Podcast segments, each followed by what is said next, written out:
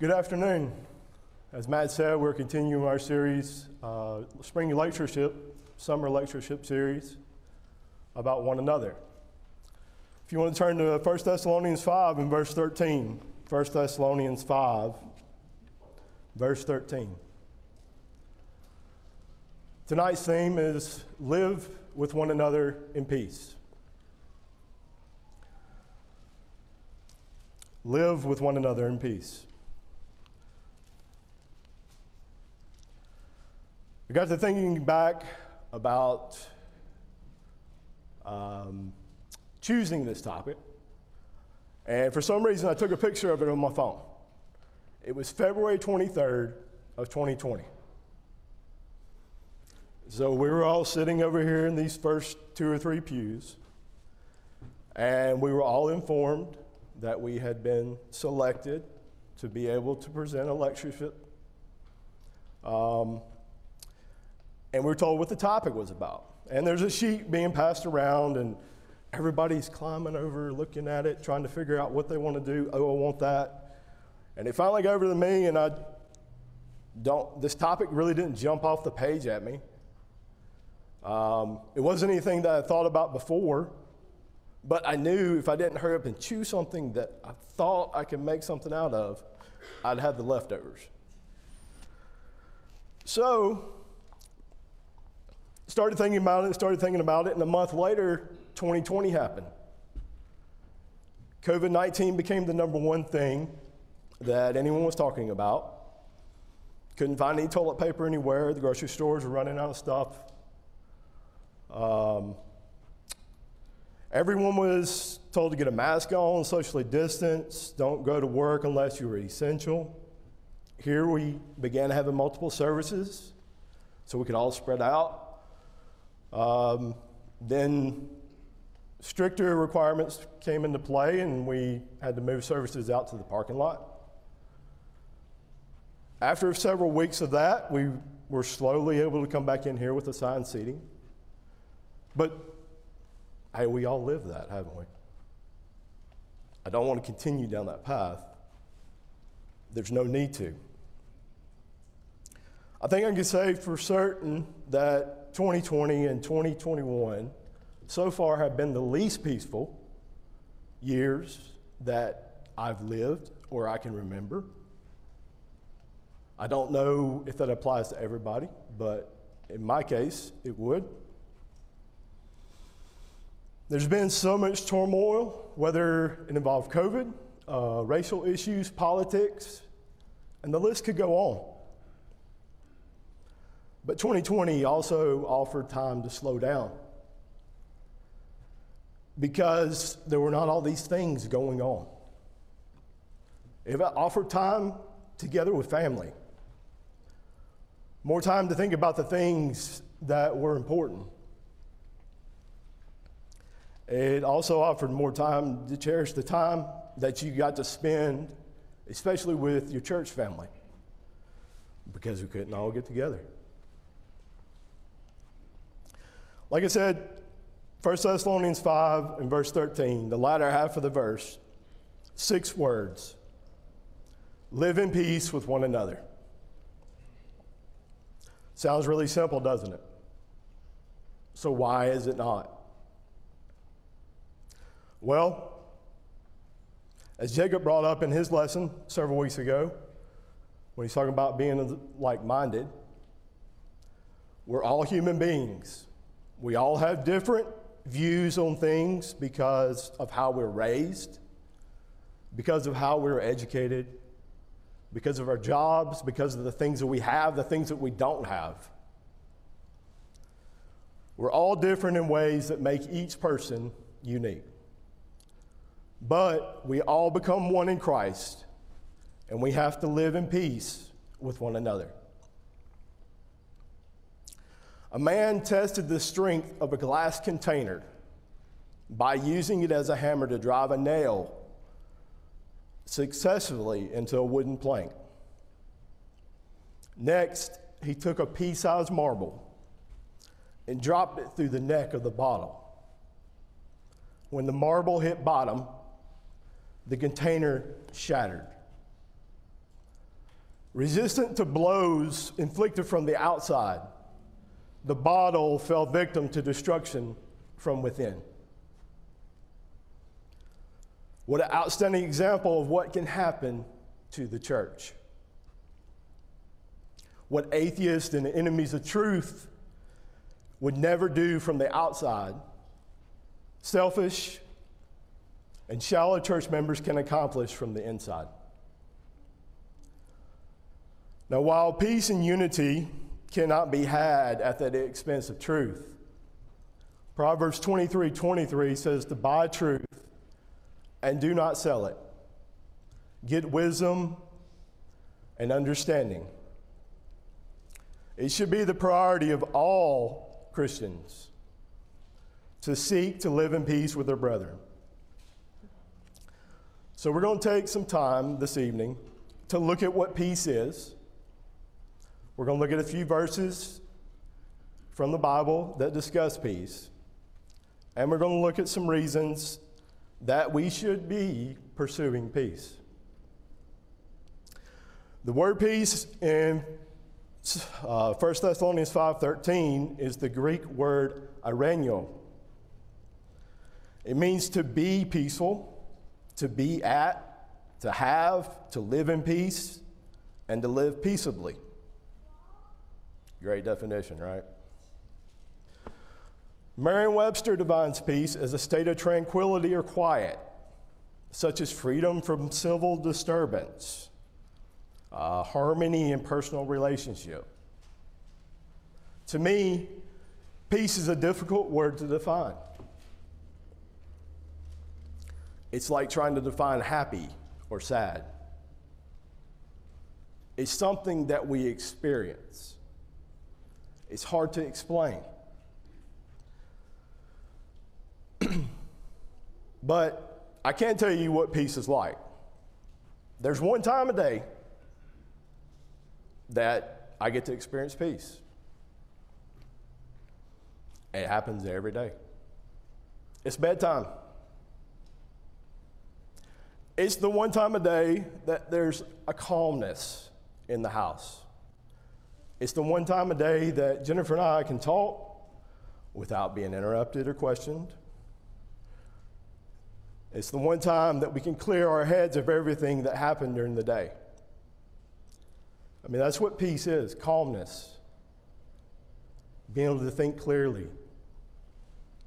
And while all the things I talked about at the first part are from outside, we definitely need peace within. Peace is what the church must strive for so that God's will is accomplished. So we're going to look at a, a, few verses here from the Bible that talk about peace. Uh, the first one, Psalm 34 and verse 14. Psalm 34, 14.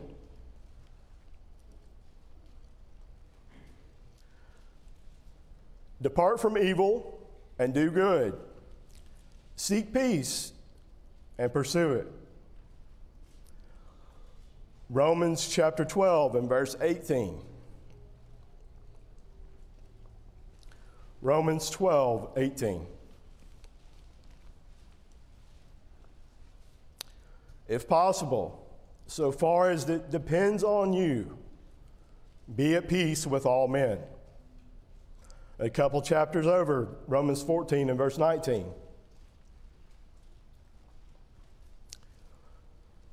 Romans 14, 19. So then we pursue the things which make for peace and the building up of one another. And then 1 Peter 3 in verse 11. 1 Peter 3, verse 11. Let him seek peace and pursue it. Now, these are a few examples that I picked, picked out that talk about peace. Peace or peacefulness is an attribute of God's people. It's one of the fruits of the Spirit, as we can see in Galatians 5 and verse 22. Peace is part of the wisdom that is from above. James 3 and verse 17. We are called to be at peace with all men. So, how much more should we be at peace with our brothers and sisters in Christ. One other observation about peace in the verses we've read notice we're told to seek or pursue it. When you're seeking something, you're trying to get or achieve something. When you're pursuing something, you're trying to find or employ measures to obtain or accomplish something. This means that it is something that is active. It's not one of the things, it's not something you can just get. You can't just get peace and then check it off a list of things to do. Peace will always have to be sought. It must be worked on and towards till the entirety of life. To have peace with one another, we must be proactive rather than reactive. Once you become reactive, it is too, too late. Sure, eventually you may regain peace some point down the road, but what is going to be the cost of the time that peace was not had? There's no doubt that it is the responsibility of every child of God to do their best to keep peace in the, in the body of Christ. So, what are some reasons that we should pursue peace? Pursue peace because it makes things good and pleasant. Psalms 133 and verse 1. Psalm 133 and verse 1. Behold, how good and how pleasant it is for brethren to dwell together in unity. It is good because it promotes harmony and cooperation. It is pleasant because unity is lovely, charming, and enjoyable. A denominational preacher met with his deacons to discuss an important recommendation to the church. After a lively debate, the deacons brought the issue to a vote. To the preacher's surprise, the raised hands indicated all but one deacon favored the recommendation. The preacher was so pleased with the balloting that he asked the one dissenting deacon if he would reconsider his vote so they could come to the business meeting with unanimous agreement. The cantankerous deacon gruff, gruffly replied, Preacher, as long as I'm around, ain't nothing going to be unanimous. Do not let that be your legacy. We should also pursue peace because Jesus said, Blessed are the peacemakers.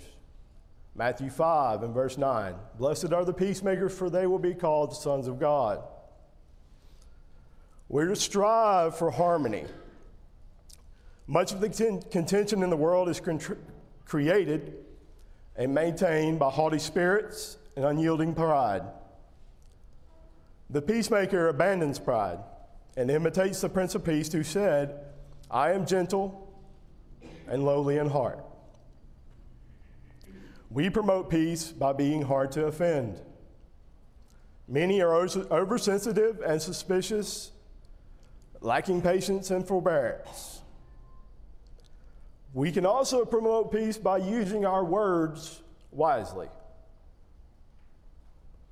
In a world that is full of hot takes and strong opinions, one way or the other.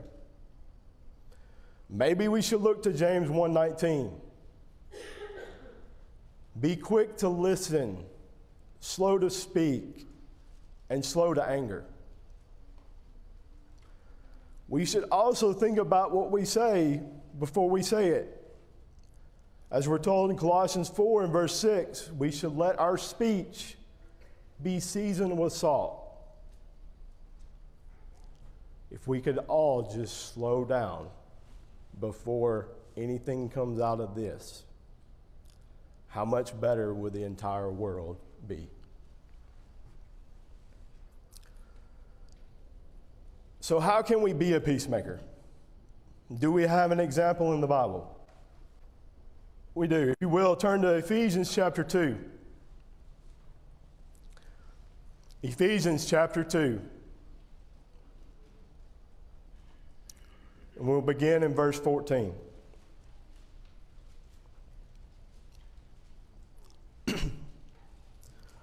For he uh, himself is our peace, who made both groups into one and broke down the barrier of the dividing wall.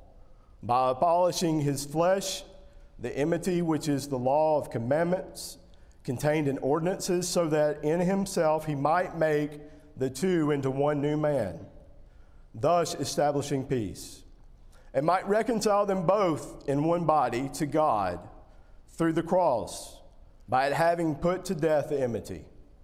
And he came and preached the peace, preached peace to you who are far away, and peace to those who were near.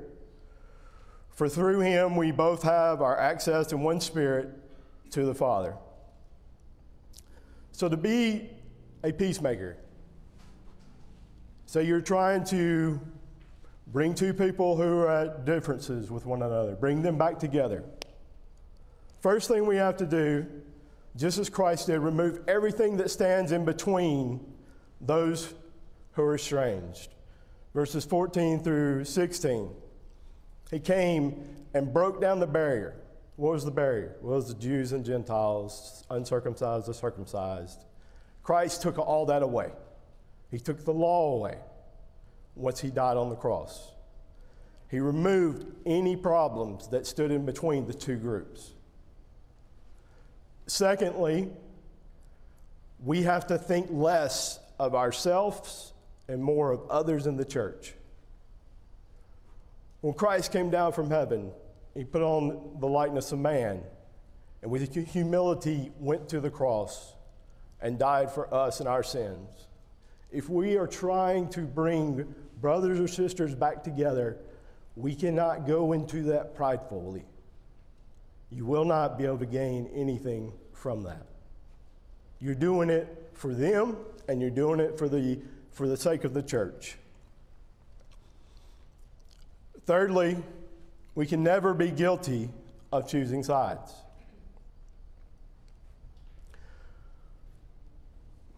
Go into trying to bring two people together again.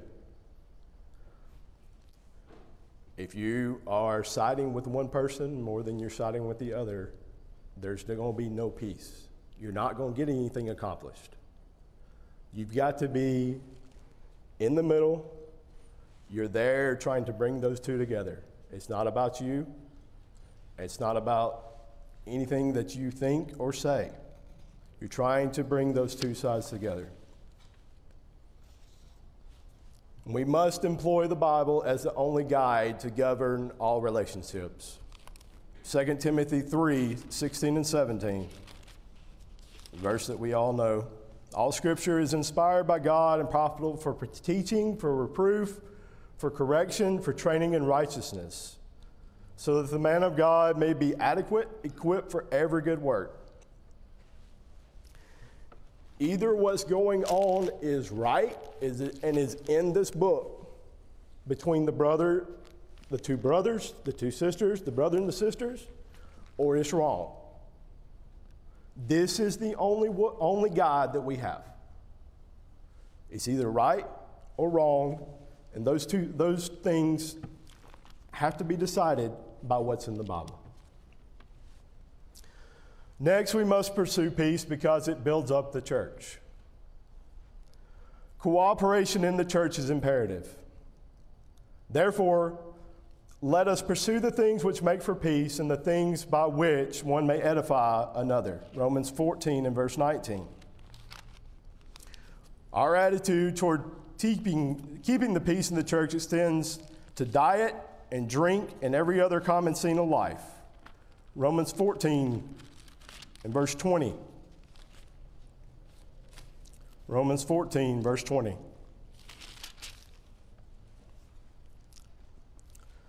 Do not tear down the work of God for the sake of food.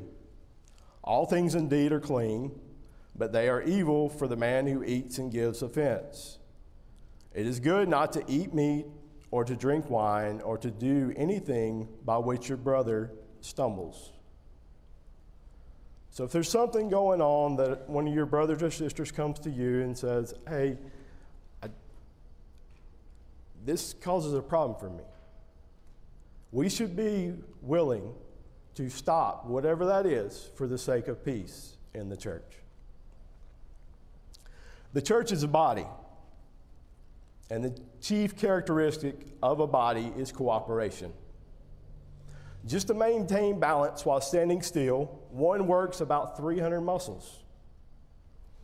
If it takes that much effort to stand idle, how much more cooperation is needed to move forward? No one wants to be part of a bickering, cold, and divided church. However, a pure, peaceful, and pleasant atmosphere is conducive to growth.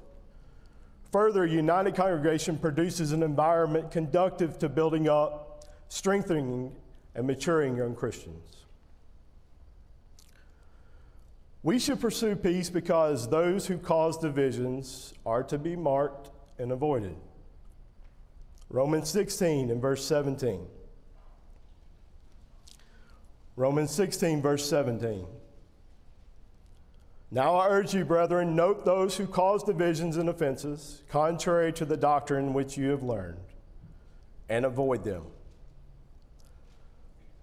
And one of the seven things that God hates in Proverbs chapter 6 is one who sows discord among brethren.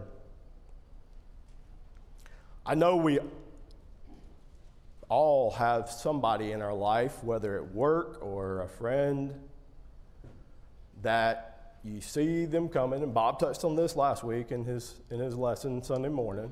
You see them coming, and you know, okay, what is he going to say this time? What's the problem? What did I do wrong? What's not being done right? I hope I'm not that person to anybody. I really do. But you, we all have those. Everybody knows who they are.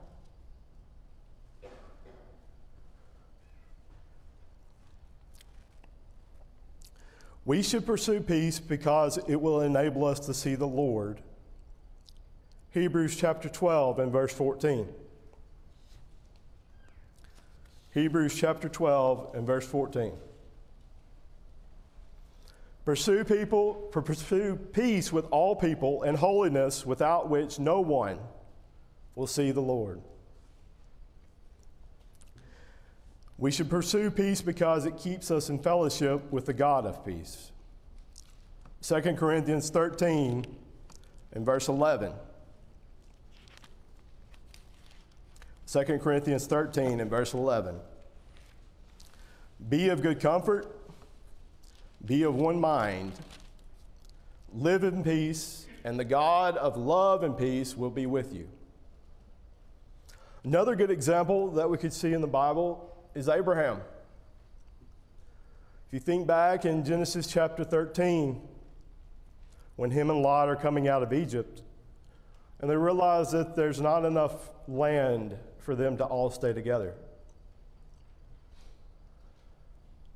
Because there's already been arguments between the herdsmen. Abraham says, Let there be no strife between you and me, for we are brethren. See, the kingdom that has been created, that we're part of, is a kingdom of peace.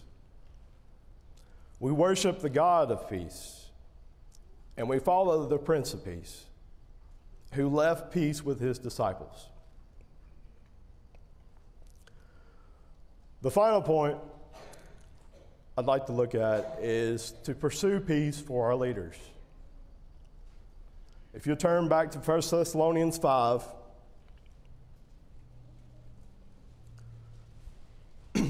First Thessalonians 5. Uh, we're going to look at verses 12 and 13. But we ask you, brothers and sisters, to recognize those who diligently labor among you and are in leadership over you in the Lord and give you instruction, that, and that you regard them highly in love because of the work. Live in peace with one another. We're to appreciate those who diligently labor among us and, ha- and that have charge over us. So, how can we show that appreciation? We can get along.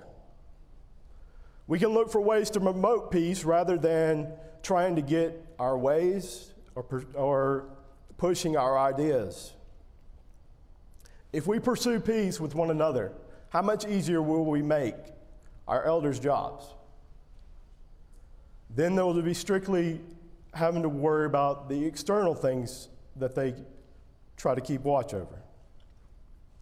We do have an obligation to them. Hebrews chapter 13 and verse 17. Hebrews 13 and verse 17. Obey your leaders and submit to them, for they keep watch over your souls, as those who will give an account. Let them do this with joy and not with grief, for this would be unprofitable to you.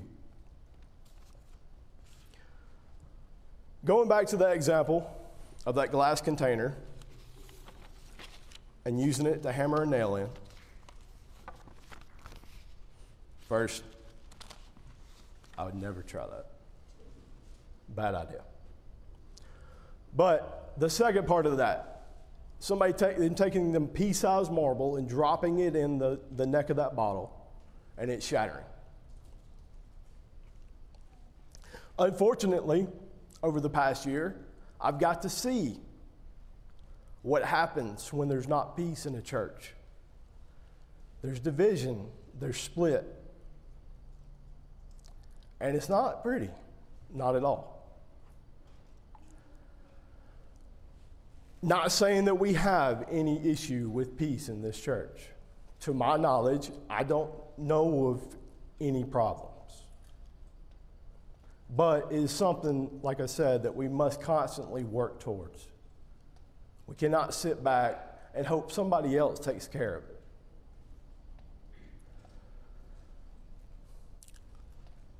So, if there are any of those here this evening that have not been baptized into Christ, that, does, that do not know what the peace that, that comes in knowing that you're saved, or if there's any of those here who have fallen short, who need the prayers of the saints, we ask that you come forward now as we stand and sing.